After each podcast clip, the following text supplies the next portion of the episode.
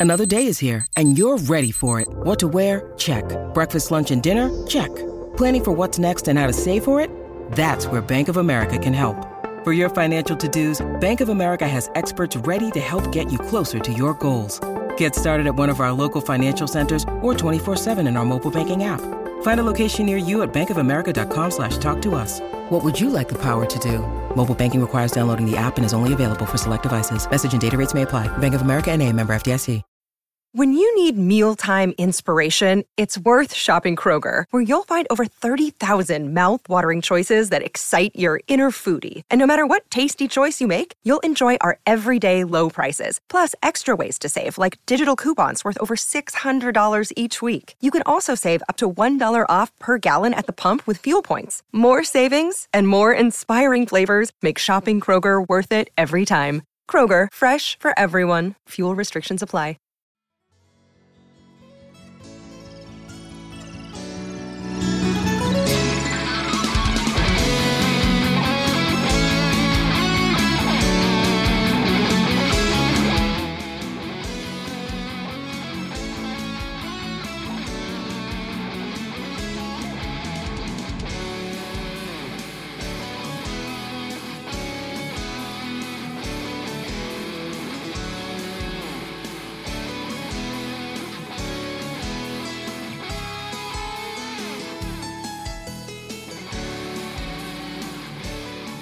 Welcome to Celtics Beat, presented by Linda and Casper. This is Jared Weiss filling in for Larry H. Russell. We've got a great show for you. I'm not going to talk too much because we got to get to these interviews. We have ESPN's Amin Elhassan, their front office insider, really one of the best in the business, one of my favorite people in the NBA analysis game. And then Tom Westerholm, another great reporter. He's with Mass Live, Celtics Hub, Hardwood Paroxysm. He's fantastic. We're going to have him on after to talk about the Celtics uh, Rich Conti here is joining me.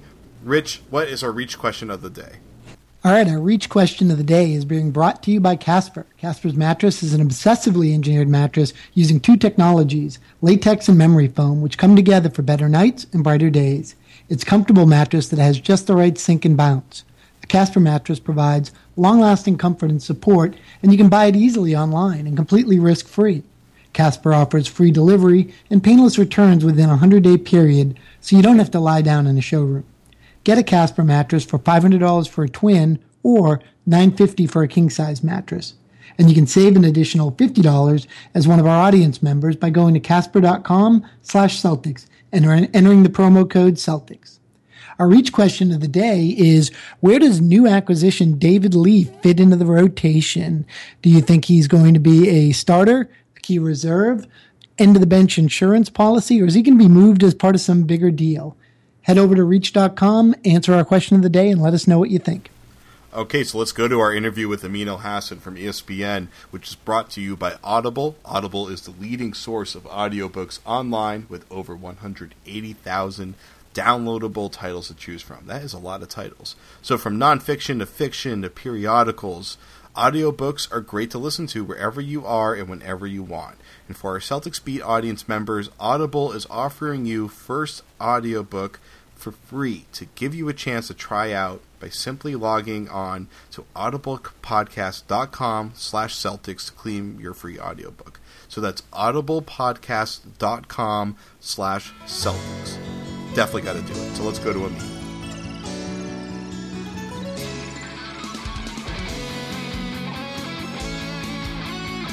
All right, Amin. So DeAndre Jordan was the center point of one of the most fun days in, I would say, NBA history, and certainly in NBA Twitter history. Just how someone that probably tweets every 15 seconds. How was that for you?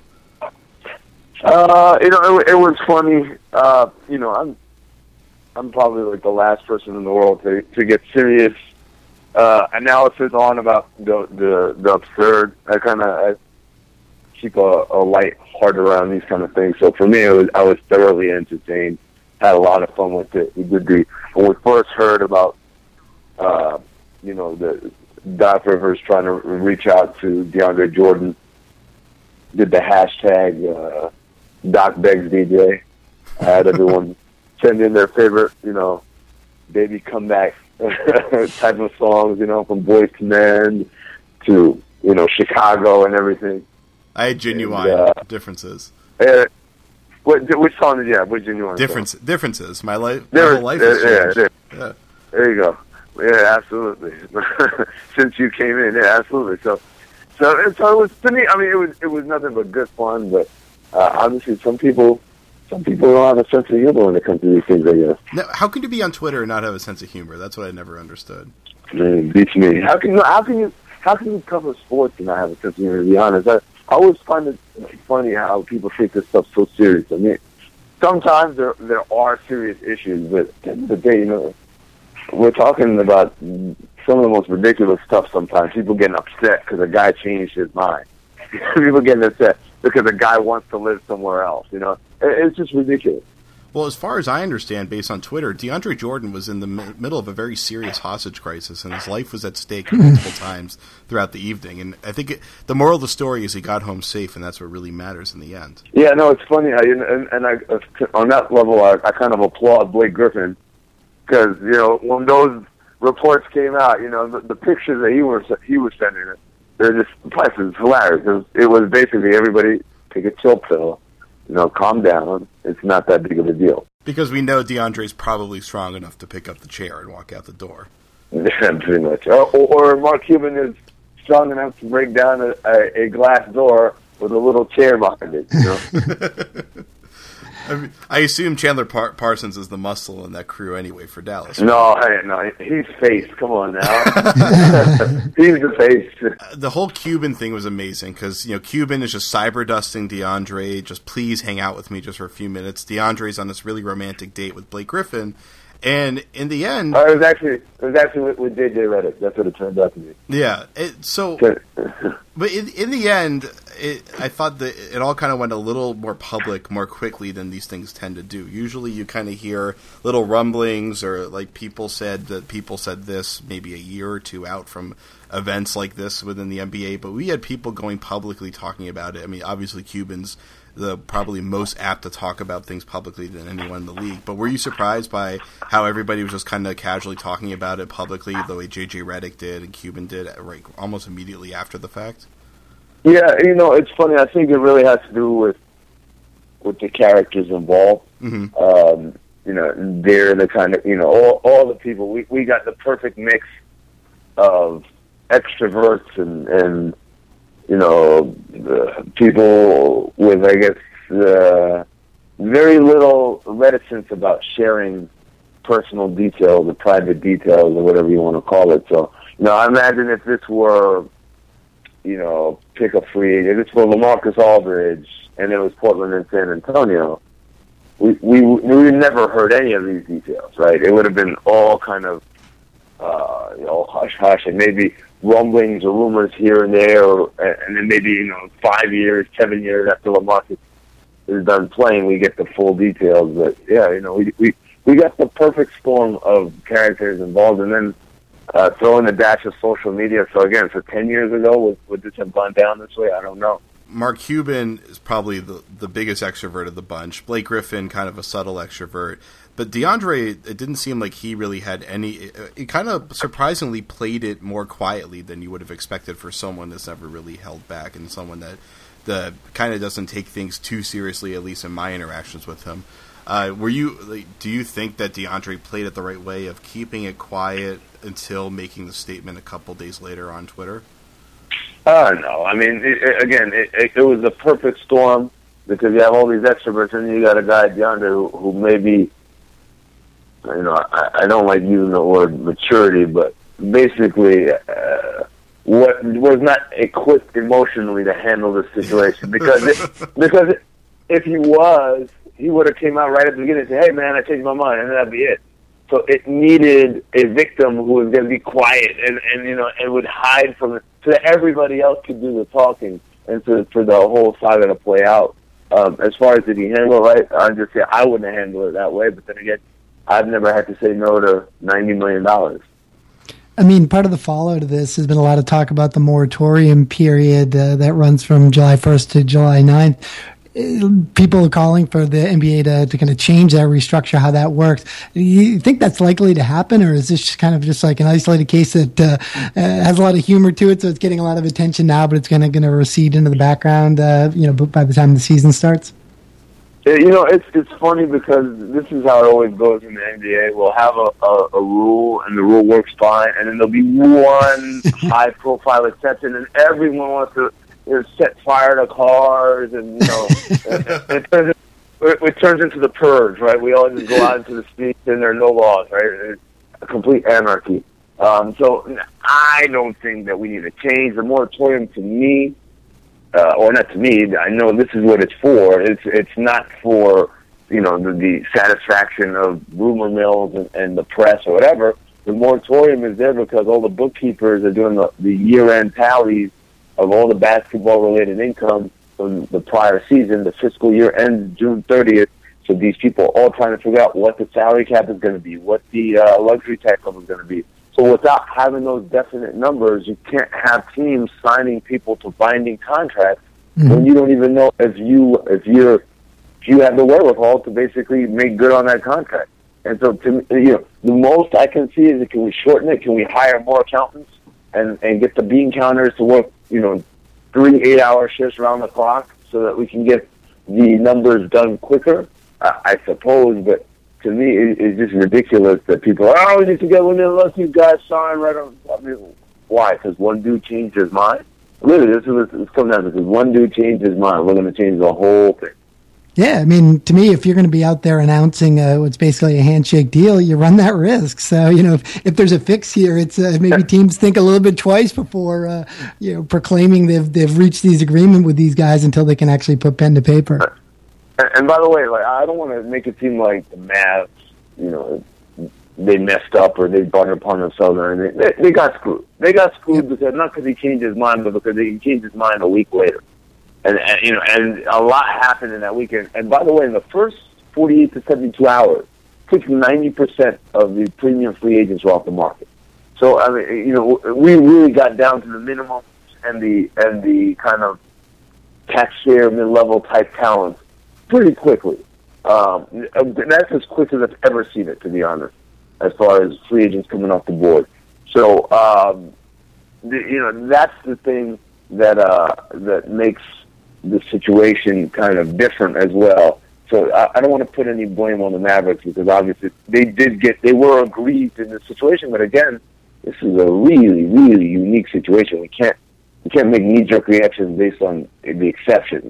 You know, the rule can't be changed because of that. The other thing I'll say is, I thought the NBA, NBPA, the Players Association, the statement they made was very, very active. As well, they said uh, part of the reason for the moratorium, beyond you know, from their standpoint, is this is a time for free agents to do visits and get wine and dine and, and put a lot of thought into their decision you know, so to shorten that moratorium and make guys kind of put the pressure on them to, hey, you got to sign a deal right now. You know, kind of like a car dealership. That's kind of unfair to the players. Uh, so again, I, I I don't I don't think there should be a rule change, but you know how this thing is. People are going to whine and complain and and you know just we're going to get something very specific just because this uh, this one individual. A lot of people have obviously drawn really faulty conclusions saying that, well, hey, in college they have the letter of intent system. We could just do that in the NBA. The big issue being in the and when you're signing with a team in college, you're not arranging a salary agreement, or well, at least publicly not arranging a salary agreement. So, what there that's a huge variable there that doesn't really apply to the situation. And, and there's another thing. There's day that we take cues from college basketball on how to do things. is, is that's a sad, sad day. They should just have a 64 team tournament after, in March every single year. Yeah, exactly. Yeah. You get the top teams from the Euro League and Chinese League to come over. The the biggest way that the Mavs got screwed was that not only is DeAndre going back, obviously, but the timing in which they really got at least actionable confirmation was pretty much right up against the end of the moratorium. So if they had gotten word a couple days earlier, they would have at least had a few days to try to make something work. Now they actually did a considering the situation to to bring in Pachulia for pretty much nothing, and to bring in Deron Williams on essentially a mid level. Which uh, say what you want about Deron Williams, but considering the situation, I think those are two pretty good moves. But they didn't. They could have at least had more time during the moratorium period to make to really work on a free agent like uh, Kanter, for instance. Although it's not really apparent whether or not they were ever interested. Um, and probably, I don't think anybody really wanted to pay Kanter the max. Um, but they could have, DeAndre could have at least seen this situation as, hey, I'm screwing them over, but at least the right thing to do here would be to let them know as soon as possible so that they have more time to find some sort of alternative. But that didn't happen.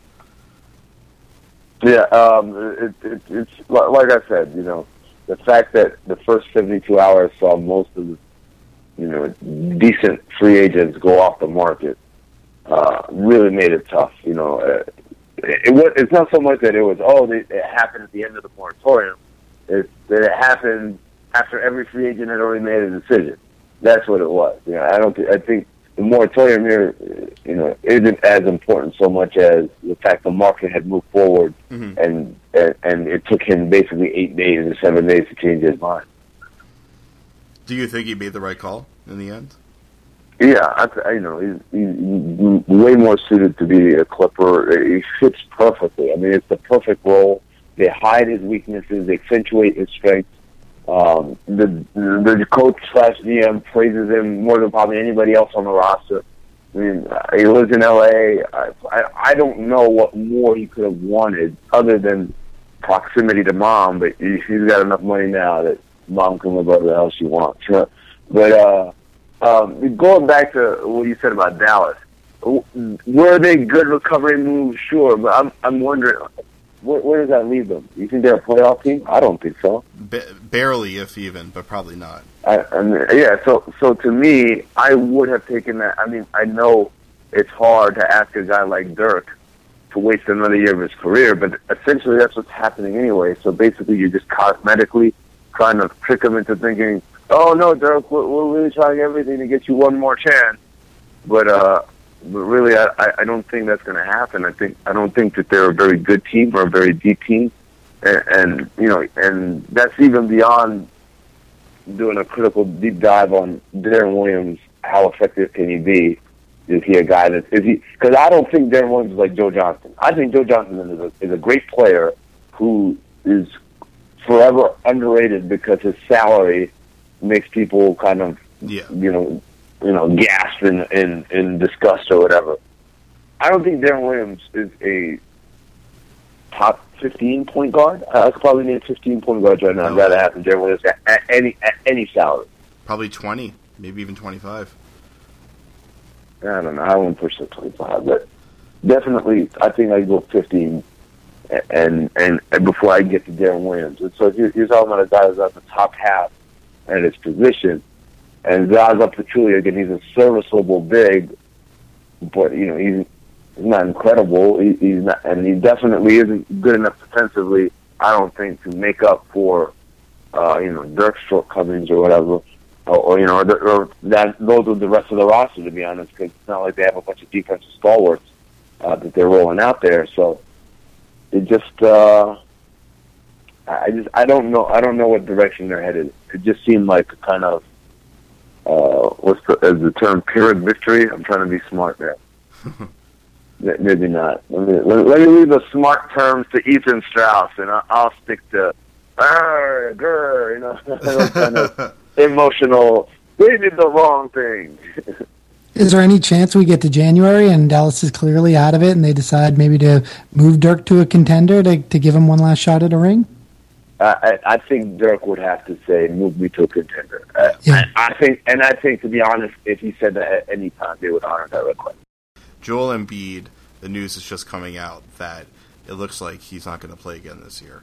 And usually, guy misses one year, we there's optimism. Misses another full year, that's when you start to kind of raise the red flag. Where are you at with Joel Embiid right now? And what do you th- do? You think this impacts Hinkie's next step?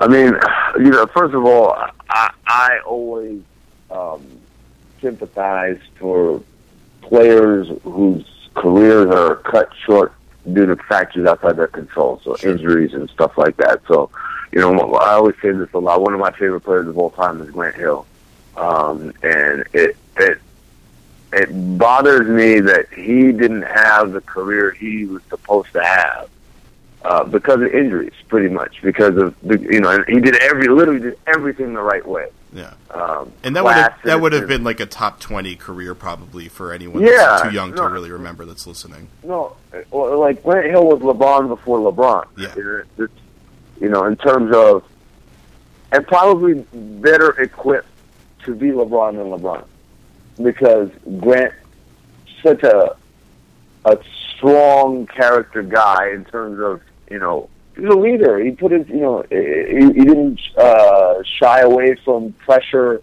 He didn't shy away from uh, from the tough uh, you know you know, like you have a bad game, he's there. He wasn't condescending to teammates. He's the best teammate in the world. You know, uh, if you had to create a player in a lab, it would be Grant Hill, like the ideal player, the guy that you want to represent the face of the league.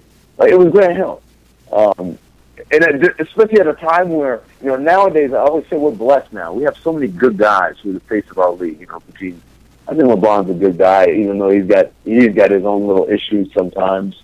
Um, but you know, Durant and uh, uh, Anthony Davis, these are all great dudes. You know, Steph Curry, these are great. This is, I mean, you know, these are the people you want to represent your sports league. But like back then, you know, it was kind of like a grab bag of dudes, man. You know, and uh, and so Grant Hill was was, I mean, he was the chosen one, so to speak, and he got hurt, and it just was never the same. But even beyond Grant Hill, you got guys like Brandon Roy and and and uh, uh, Greg Oden. And I, I I just always feel for guys whose careers don't work out because of injury. Um, but uh, you know,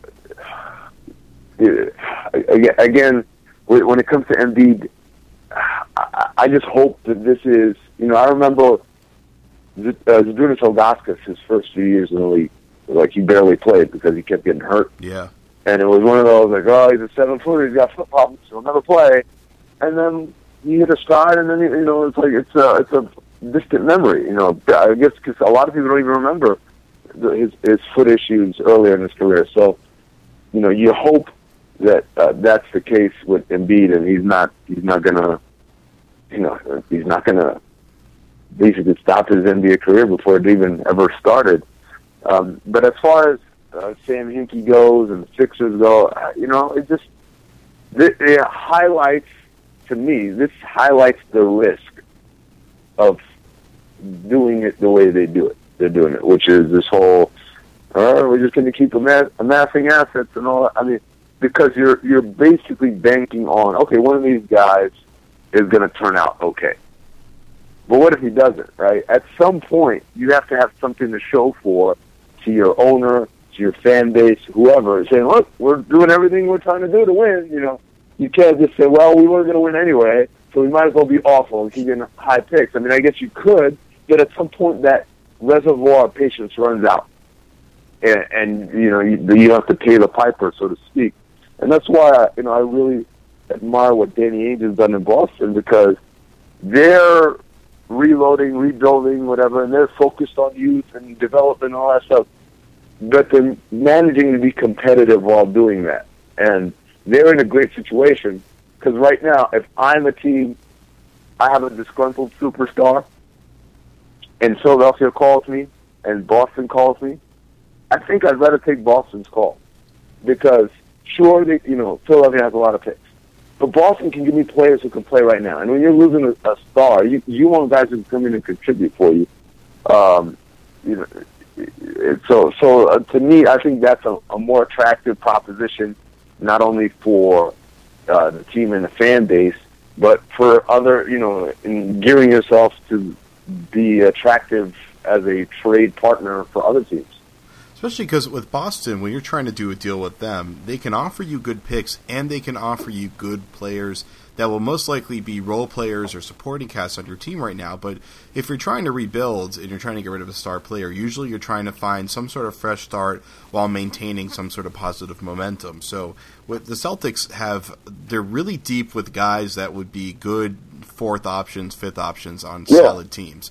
That's why they're not that great right now because it's all fourth and fifth options. But if you're a team trying to make a deal with Boston, they're one of the most attractive trade partners across the league. Absolutely, and, and, and for for all those reasons, I just I just man, you know, it's, it, it it it's a better value proposition. Yeah, I mean, do you think folks are starting to rethink that common wisdom that you know the worst place you can be is right that NBA purgatory, that seventh or eighth seed, the 40, 40, 40 to forty five win range, and realizing that you know winning forty to forty five games isn't inherently a bad thing. It's when you're sacrificing future flexibility, overloading your cap, locking into players who aren't you know for the long term who aren't going to get you where you need to be, and only winning 45, 45 games. That seems right. to be what, what, the issue is. And, and the Celtics, you know, you can argue whether they've, they've managed to do that, but they're at least trying to avoid that kind of lock in and, and lack of flexibility, even while they're trying to remain competitive. So the, the irony is the guy I think who coined the phrase treadmill of mediocrity is Daryl Morey. Was he the first guy to say that? I think so. And, yeah. And he's, he's never tanked. He's never tanked. like, so, so, it, it, but again, it, that you know what it highlights? It highlights the lack of nuance sometimes in our discussion, um, whether it's in the media or whatever. Because I think teams have known that. Mm-hmm. Or I, I hope you know some teams have known that. Like you know, it's not that 45 wins is bad. It's 45 wins is bad when you're paying twelve million dollars a year to Gerald Wallace and mm-hmm. fifteen million dollars a year to Joe Johnson. Like you know, that's when it's bad. It's because it's not that you oh you guys you, you know, you're not winning, you know, the lottery and you're not going to win a playoff series. It's that you've gone all in on vets who won't get better. Like mm-hmm. that's it. The team, the team is done improving, uh, and that's that's the that's the cardinal sin. You know, Ainge's trying to do something that Morey essentially did, and Morey was able to do it incredibly because he transitioned out of an era that essentially just couldn't live up to it because of injuries with T Mac and Yao. He was able to keep the team afloat while building, while just drafting phenomenally well, just continually, continually picking really good guys in the middle of the first round and early in the second round, and he and he had his opportunity to pounce with Harden, and he had the assets in place to be able to make it work, and you know, looking back at what they offered at the time, which seemed like it was maybe probably a little light for what we thought Harden was, and especially who he turned out to be, it's hard to imagine many teams be, uh, really seeing a, a, trade with that level of assets happening again. But especially considering the, the, the ransoms that were being demanded out of Ainge and a lot of other GMs during the draft. But the Celtics have a similar package being set up here, where they they're drafting fairly well with a bunch of solid players, and we'll see what happens with Rozier and Hunter. Um, but he's in the position where he has a bunch of solid young guys and some really attractive looking, probably high first round picks coming up in the next couple of years. So he's really ready to make a similar offer to what Morey made. Yeah, I mean, and, and I think that's it's not just him. I think if you look at what Phoenix is doing, yeah. if you look at, uh, mm-hmm. um, you know, there's a couple of teams out there Pretty much any former Ainge assistant GM. you know, Milwaukee, you could you could make the case for them. Mm-hmm. At some point, they're they're going to package a bunch of guys and and and trade them away. You know, so there's there's a there's a few teams around the league that are all kind of a, a, adopting that strategy, and I think it's a good, it's a win-win strategy. It, you're not sacrificing um, competitiveness. Your fans can still feel engaged and, and, and optimistic about the future. I mean, you talk to Philly fans, man. It's just it's just the weirdest thing. You know, they're losing games and oh, good, trust the process. I'm like, uh, this should never be just on a on a on a meta level, right? Like if we take a step back and look at the big picture, we should never be in a place in a, in sports where people are actively rooting for their teams to fail. Like if that the incentive structure is is is broken if that's what we have. And to hear, you know, I don't know if you guys ever um, seen this movie called Kung Pow. It's a really, really dumb movie. Uh, boy, they basically took this uh, old karate flick and they dubbed over it, you know, with their own, you know, their own. But in Kung Pow, they have this one character who the guy, the monks basically, as a joke, trained him to uh, think when he's losing a fight, he's actually winning. so like he he gets in a fight with a guy, and the guy kicks him in the face, and he looks at him and he laughs like, "Ha ha! How'd you like my face to foot style?" and that's that's what it feels like, you know, for the Sixers fans. Like, you know, oh yeah, how'd you like that? We lost seventeen in a row, about to make it eighteen. Holler! Like it just it does not make sense. And it, and then, then it go it goes back to again You can have all the draft picks you want, and you can do all the scouting you want. You can pick them right, and then the kid gets hurt, and and just keeps getting hurt, and you're stuck. You're stuck. You you got nothing to show for. Pretty much, was it? Not two years of being awful. Three years of being awful. Three years, yeah. Yeah. Okay. So, lastly, here, summer league. I know you've been there for less than 24 hours, pretty much. I'm. I appreciate you talking to us while I assume you're hungover beyond comprehension, but. Uh, we saw some interesting guys playing. Uh, uh, Robert Upshaw is probably the guy I want to watch the most because I'm fascinated by that storyline there, and especially since that's who you want to watch. Com- that's who you want to watch the most. Yeah, are you kidding? Robert Upshaw more than anybody else. Like, more than anybody I else. I can't get enough Robert Upshaw. I mean, Russell, Russell and Towns are great and everything, and Randle's was really fun to watch last night. But I am so fascinated by what's going on around Robert Robert Upshaw, and I was surprised he didn't get drafted at all. But who who has been the person you've enjoyed watching so far in the overall summer leagues, and who do you look forward to watching the most coming up besides Robert Upshaw? Uh, o- overall, uh, you know, uh, Kyle Anderson for San Antonio. I, I watched uh, on TV. I watched him at Utah, and he's. I just love his game. I, I'm a sucker for skill and for guys who know how to play. Um, and you know, athleticism kind of comes secondary to me behind those things. I'm, I love the thinking man's game, and Kyle Anderson is he's brilliant out there. He's just so smooth and so poised, and really, really slow, but uses it to an advantage. Um, and that's something we don't see very often. He's a perfect spur. Um, but uh, as far as who I'm excited to watch, no, it's not Robert Upshaw. I'm excited to watch Kristaps Porzingis. I'm excited to watch uh, Mudiay. He played yesterday. I, I was on the plane though, so I, I missed it.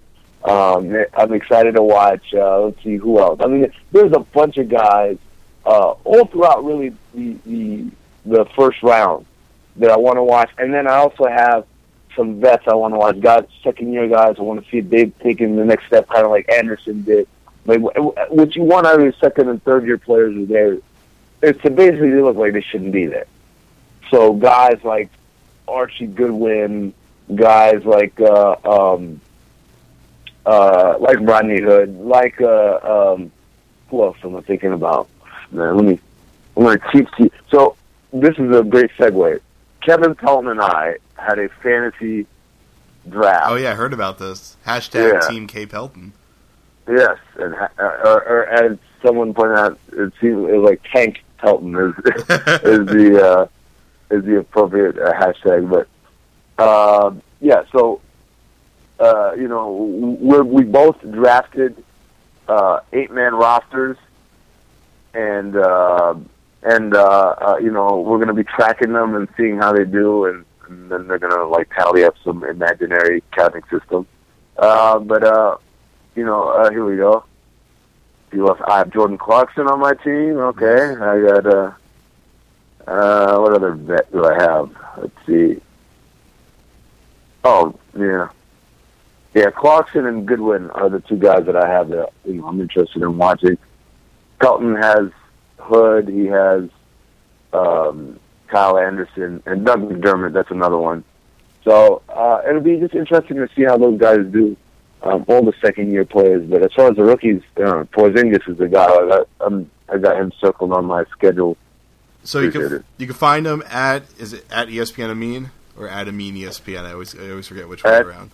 Amin ESPN because I'm the kind of guy who puts myself ahead of ahead of the team. That's right. For, there's no I, there is no I in team, but there is pretty close to an Amin in team, I guess. So it's close enough. Yeah. Well, and, and, there's an I in, uh, in Amin, and that's the that's, most important. that's the only thing that matters. All right, man. Thank you so much for joining us on Celtics Beat. Uh, enjoy Vegas. There is there's going to be a lot of fun. All right, well, that's it for our interview with Amin, which was brought to you by Audible.com. Let's go to a commercial break, and then we'll be back with Tom Westerholm, which is presented to you by DraftKings. This is Larry H. Russell back here again, and let me tell you a little something about me. I'm always reading a book, or three be it a revolutionary breakthrough on neuroscience such as Daniel Kahneman's Thinking Fast and Slow, or even a philosophical masterpiece like Plato's Republic, I'm always doing whatever means to soak up as much knowledge as I can about the world we live in. And we can't do that without literature. But not everyone finds it convenient to carry around all six volumes of the history of the decline and fall of the Roman Empire with them. But there's a solution. My good friends over at Audible. Audible is a leading provider of audiobooks with over 150,000 downloadable titles across all types of literature. You don't need to be all alone creating that impossible private time with our everyday lives of chaos to do some reading and relaxing.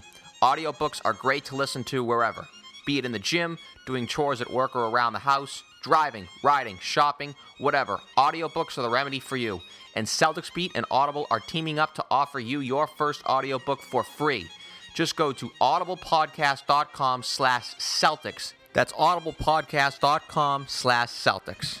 Hey, this is Nick Gelso, co owner and founder of CLNS Radio. Today's podcast is brought to you by Lynda.com. Lynda.com is the home of expert video tutorials. Because you're such a loyal listener of CLNS Radio and it's 2015, you want to kick the new year off in style, claim your free trial today from CLNS by going to lynda.com slash CLNS. That's L-Y-N-D-A dot com slash CLNS.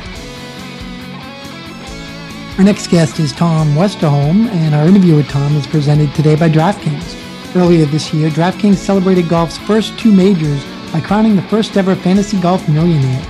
And with their third major starting next week, DraftKings is picking up right where they left off by doling out $3 million in prizes and crowning fantasy golf's next millionaire.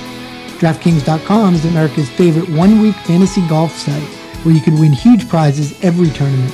So whether you live and breathe golf or you just love the thrill of fantasy sports, DraftKings lets you experience the game in a whole new way by playing to win a million dollars.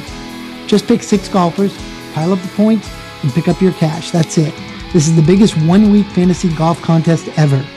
The event begins with the tournament, so choose your players before next Wednesday night, and there could be a giant check with your name on it Sunday afternoon. Hurry to DraftKings.com now and use promo code New England to play for free for a shot to become a millionaire. Enter New England now at DraftKings.com.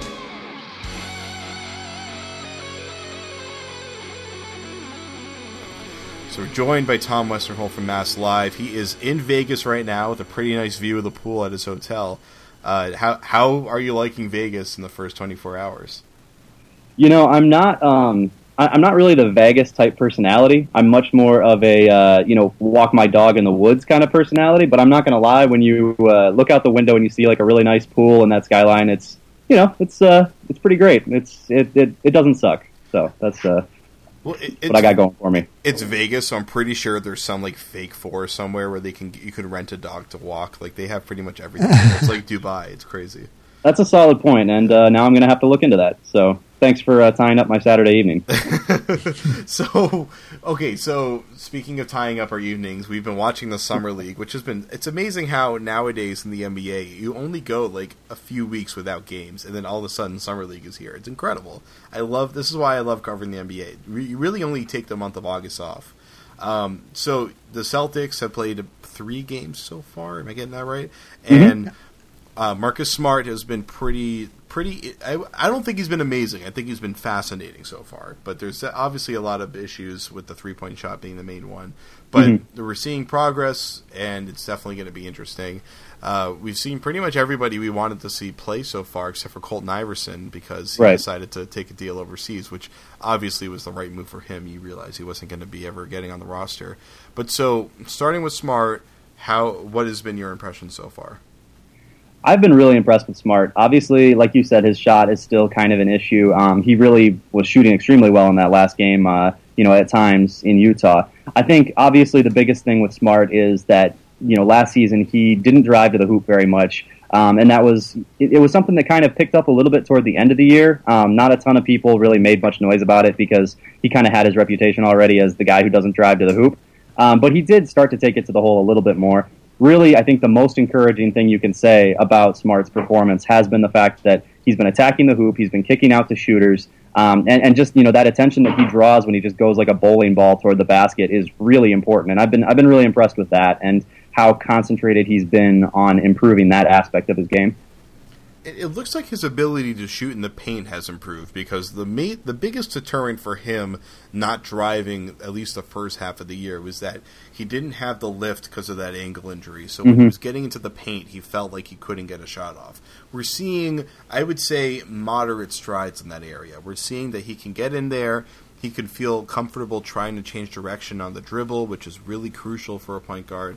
And he shows that he can at least try to shoot over some centers, which he just was not doing last year. So, is that some? Do you think it's looking like something that will translate to the regular season? Because we all know summer league is fun and all, but you very rarely ever see anyone do anything they did in the summer league in the regular season.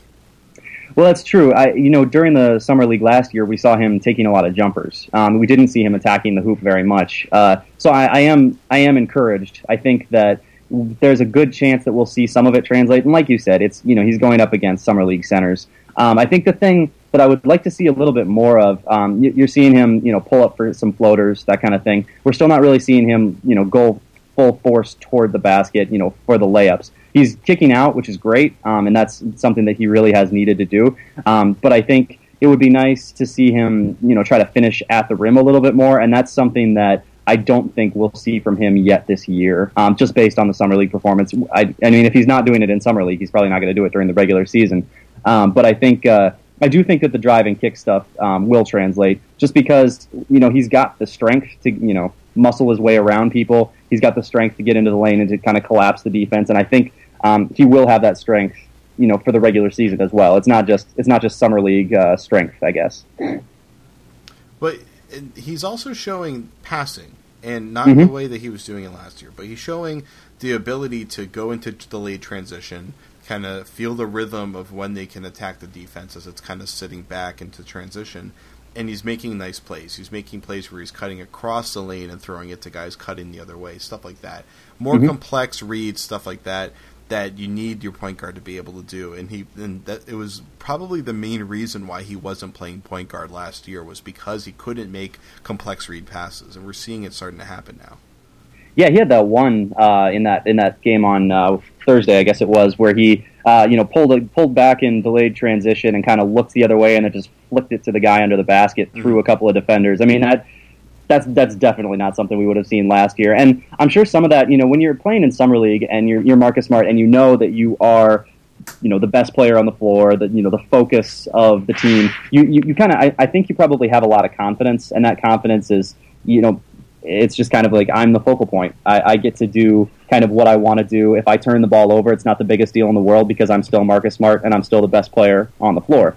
Um, I think you know we're definitely seeing some of that swagger from him. I hope that carries over because even if he's not the best player on the floor during a regular season game, you know he kind of needs to have that mentality where he knows that okay, if I make a mistake, it's not the biggest deal. It's my second year now. Um, you know, this is my team. I'm you know the prospect of the future. Um, and I think that kind of goes into the complex reads. You have to have confidence to be able to to make those passes, to take those risks, and I think we're starting to see that um, you know manifest itself in his game right now. So, how big of an improvement do you think he's made? I think it's going to be significant. I don't know that we're going to see uh, a ton more points necessarily uh, from him, but I do think that we'll see an upgrade in his assists. And I think just kind of from watching the games, you'll see the way that he impacts the floor, um, the way he impacts the team schematically. I think that we're going to see, uh, you know, I, I, think that we'll see three point shooting, um, you know, the percentages when he's on the floor. I think, you know, if you take an in depth look at those, I think we'll see a bit of a rise in those this season, um, just because I think he's going to be able to create for people better, and that's going to open up the floor. That's going to do really nice things for, you know, hopefully these guys that they brought in to um, to knock down three pointers. So he is shooting the ball Terry Rozier is shooting the ball a little bit, but when Terry Rozier attacks the basket, he is so explosive through the three point line, and then yeah. things get really, really messy, really, really quickly. and it's been really, it's been really fun to watch. I mean, it's really interesting to see how he can just blow through the perimeter defender, and then when he gets close to the rim, he will like lose the ball. He'll get really scared. He'll get confused. He'll put up a bad shot. I mean, he looks so, so I guess raw but also incredibly explosive. It's it's it's kind of like watching James Young last year, really.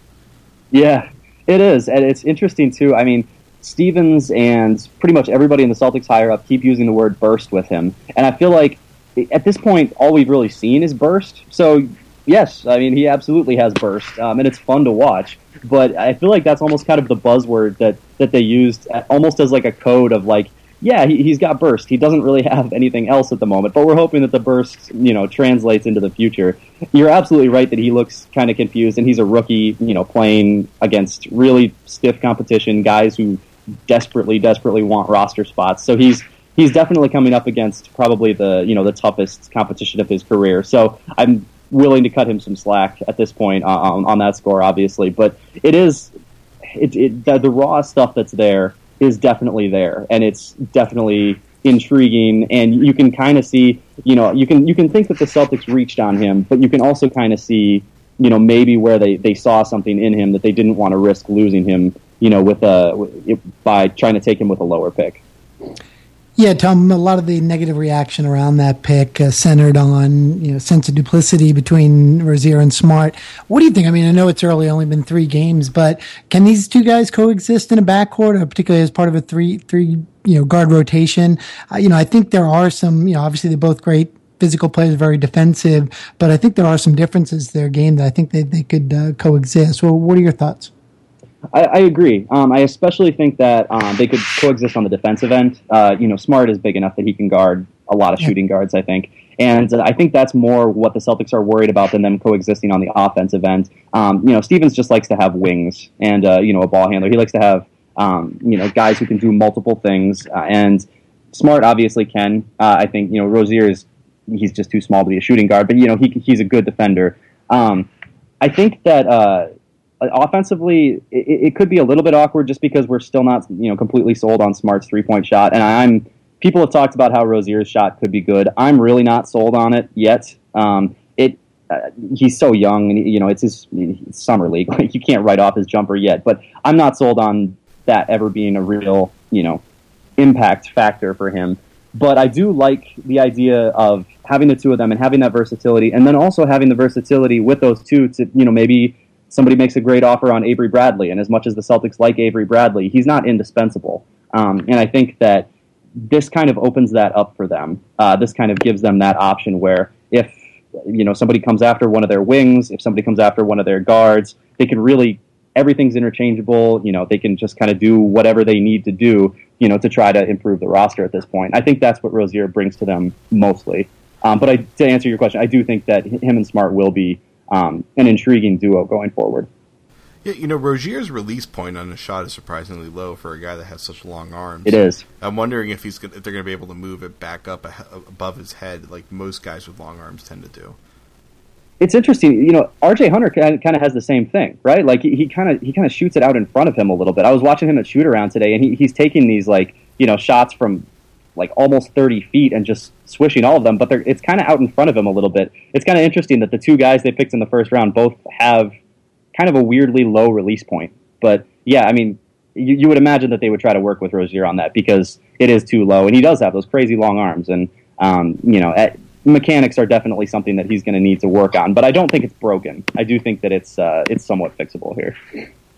Speaking of Hunter, he came in from the draft with a reputation, obviously, of being a scorer and looked pretty tentative the first couple of games. What were your perspective on uh, kind of his little bit of reticence to shoot?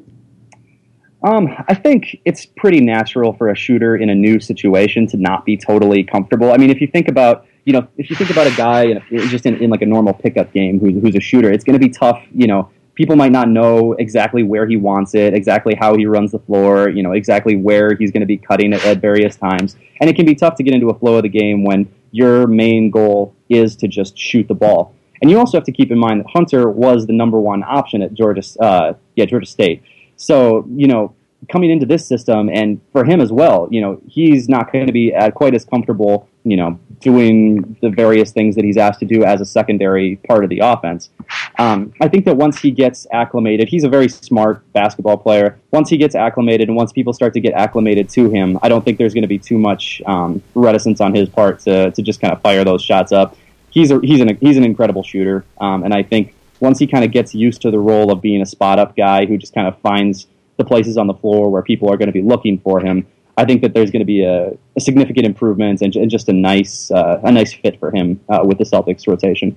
So you think that could be the end of the Trash Brothers as we know it? Then we might see the Trash Brothers. uh, yeah, I think so. I'm. Uh, I'm worried about James Young, but I think uh, you know I think it might you know maybe the, the one of the Trash brothers I think is uh, is moving in the splash kind of direction. So so James Young is not he's not splashing yet. There's obviously he's not lighting the world on fire. No, no, but he, he looks physically better. There's no what he was saying about gaining the muscle mass. I mean, you see the difference. He doesn't look like a shrimp out there, but his skill wise, it's just not it's not honed at all really right now. I mean, it, it's interesting to wonder how worried you should be about that because he's still the youngest player on their summer league roster. Like he's still, you know, incredibly young, uh, and he's basically a rookie. Um, you don't, you know, you you don't want to get to the point where you're making so many uh, excuses for a guy that you, it's, you know, that you're kind of overdoing it.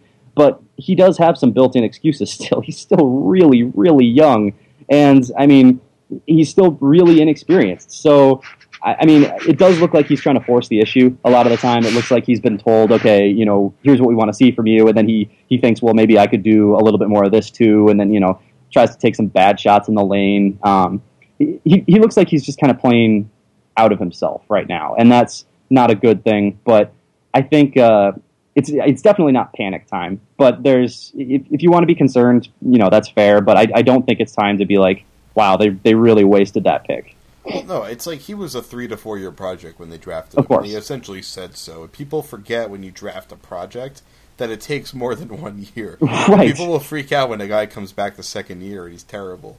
No, maybe and you know who I blame for that? Johnson syndrome, but who knows? Right. I was I was actually going to say, I mean, not JaJuan Johnson, but you know who I blame for that is Fab Melo because we were all sure. told, you know, Fab Melo is a is a project type player, um, and then it turned out that by project they just meant that he is like can't play. Um, so I mean, I think people kind of look at that with James Young and they think, oh, well, you know, maybe he, he I don't think he can play either, but he's he's not Fab Melo. Like there's there's legitimate basketball skills there uh, that that I think can be um, sorted out, and I, I think that it's uh, yeah, it's definitely too early to panic at this point. All right, so David Lee trade. We got to talk about this. It's going to be fascinating. So Mickey, I mean, sure, they could just start Mickey right away, but they also could put in David Lee. David Lee, hmm. very interesting option for them. He's the probably the best offensive player on the team besides Isaiah Thomas right now, and of course, a healthy Jared Sullinger could probably compete with them. But they have so many. And by solid... healthy, I, I, assume you mean skinny. Yeah, yeah, well, that, that, too, sure. Uh, well, hey, I mean, Sullinger was pretty good even at the the shape he was in before, just that it couldn't, it wasn't sustainable at all. Mm. Um, but he, I mean, is David Lee going to start for this team? I don't, I wouldn't expect it because I assume Sullinger is going to be good to go, and I don't think they're going to put those two out there together. They're probably going to put out Zeller or a Olynyk, but there's, I mean, there's a chance that David Lee could go from not playing at all in Golden State to starting on this team. I actually, I, I kind of disagree with you that you don't that you like don't think he will. I, I, think, I mean, you know, maybe not at the outset because, you know, I think Stevens is the, I, I, feel like Stevens is the kind of coach who likes to reward people who did really well. Yeah. Um, you know, and, and I think you don't want to like give up on Zeller after he contributed all season last year. He was, he was Tyler Zeller, so he's not incredible, but he was very solid and, you know, he just kind of did his role every night. And I think Stevens is the kind of coach who wants to reward that and wants to give him a chance. But David Lee is so much better than, you know most of this roster. He, he's he, and he he's going to fit nicely into Stevens' system. In a lot of ways, he's going to do kind of like a poor man's version of what would have made Kevin Love such a great um, fit. You know that that you know high post passing, the, you know the pick and roll big, and obviously he's not a, as much of a pick and pop guy, um, but you know he rolls to the basket really nicely. He's got a, really good post game. I, I think you know, he, he, might not be a starter at the start of the season, but I have a hard time seeing him not play his way into that role uh, you know, with the Celtics, especially since this team is clearly looking to push, you know, for another low playoff spot, presumably because they have all these draft picks, you know, that that could pan out for them this season. But um, I, I, agree that he's going to be really good. I actually think that he will be starting, um, you know, within a month or two. Yeah, I kind of think the Lee and Johnson pairing at the four and five is probably the, the Celtics' best front court option at this point. I agree. Yeah, yeah, I definitely agree, and I think. Uh, you know, between the two of them, that's that, that, speaks well for the Celtics free agency. You know, they they didn't get any of the top guys. We weren't really, you know, we weren't really expecting them to. Um, but you know, they still managed to pull out two guys who are, you know, probably their best big men. That's that speaks pretty well for for their work, especially since they managed to maintain all their flexibility. Um, if they want to, they can let both guys go at the end of the season and have what, like an extra twenty seven million? Is that between yeah. the two of them? Yeah. Um, so you know that's that's that's not bad work uh, in an off season. You know if you know depending on what you're trying to do and from what the Celtics seem to be trying to do, that's uh, that's that's a solid that's a solid group. And so, last question here. I was trying to name who would start at center. Somehow, I forgot the subject of this question. Amir Johnson, the newest guy on the team. So, I mean, I know he's only six nine, but obviously he's going to be the center on this team. And they pay twelve million, which is a lot of money to pay to a guy that doesn't average ten and ten. But from all accounts and from everything that I've seen, and I'm sure everything that you've seen, Amir Johnson is a very effective player out there. And especially being on this team, he's probably going to be putting up better numbers than he was in Toronto. But do you think that it was a really good signing, or are you satisfied with the move?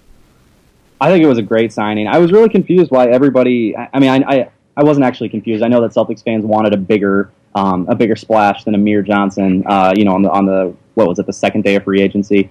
Um, yeah. But you know, he's he's such a solid player, and when you look at his per thirty six numbers, and I know nobody likes to like you know look at that because it's it's it's you know not a not a sexy uh, uh, you know production, but his per 36 numbers are really good. Um, and, you know, this is going to give him a chance to really contribute. If the Celtics want to keep him around another year, they can. That's, you know, the beauty of that option there.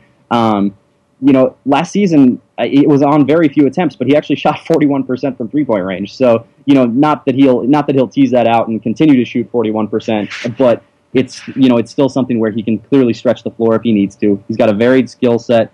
Um, he's just he's going to be the kind of guy that Celtics fans really like. Uh, you know, he, he's he works really hard. Um, from all accounts, every Toronto person loved him.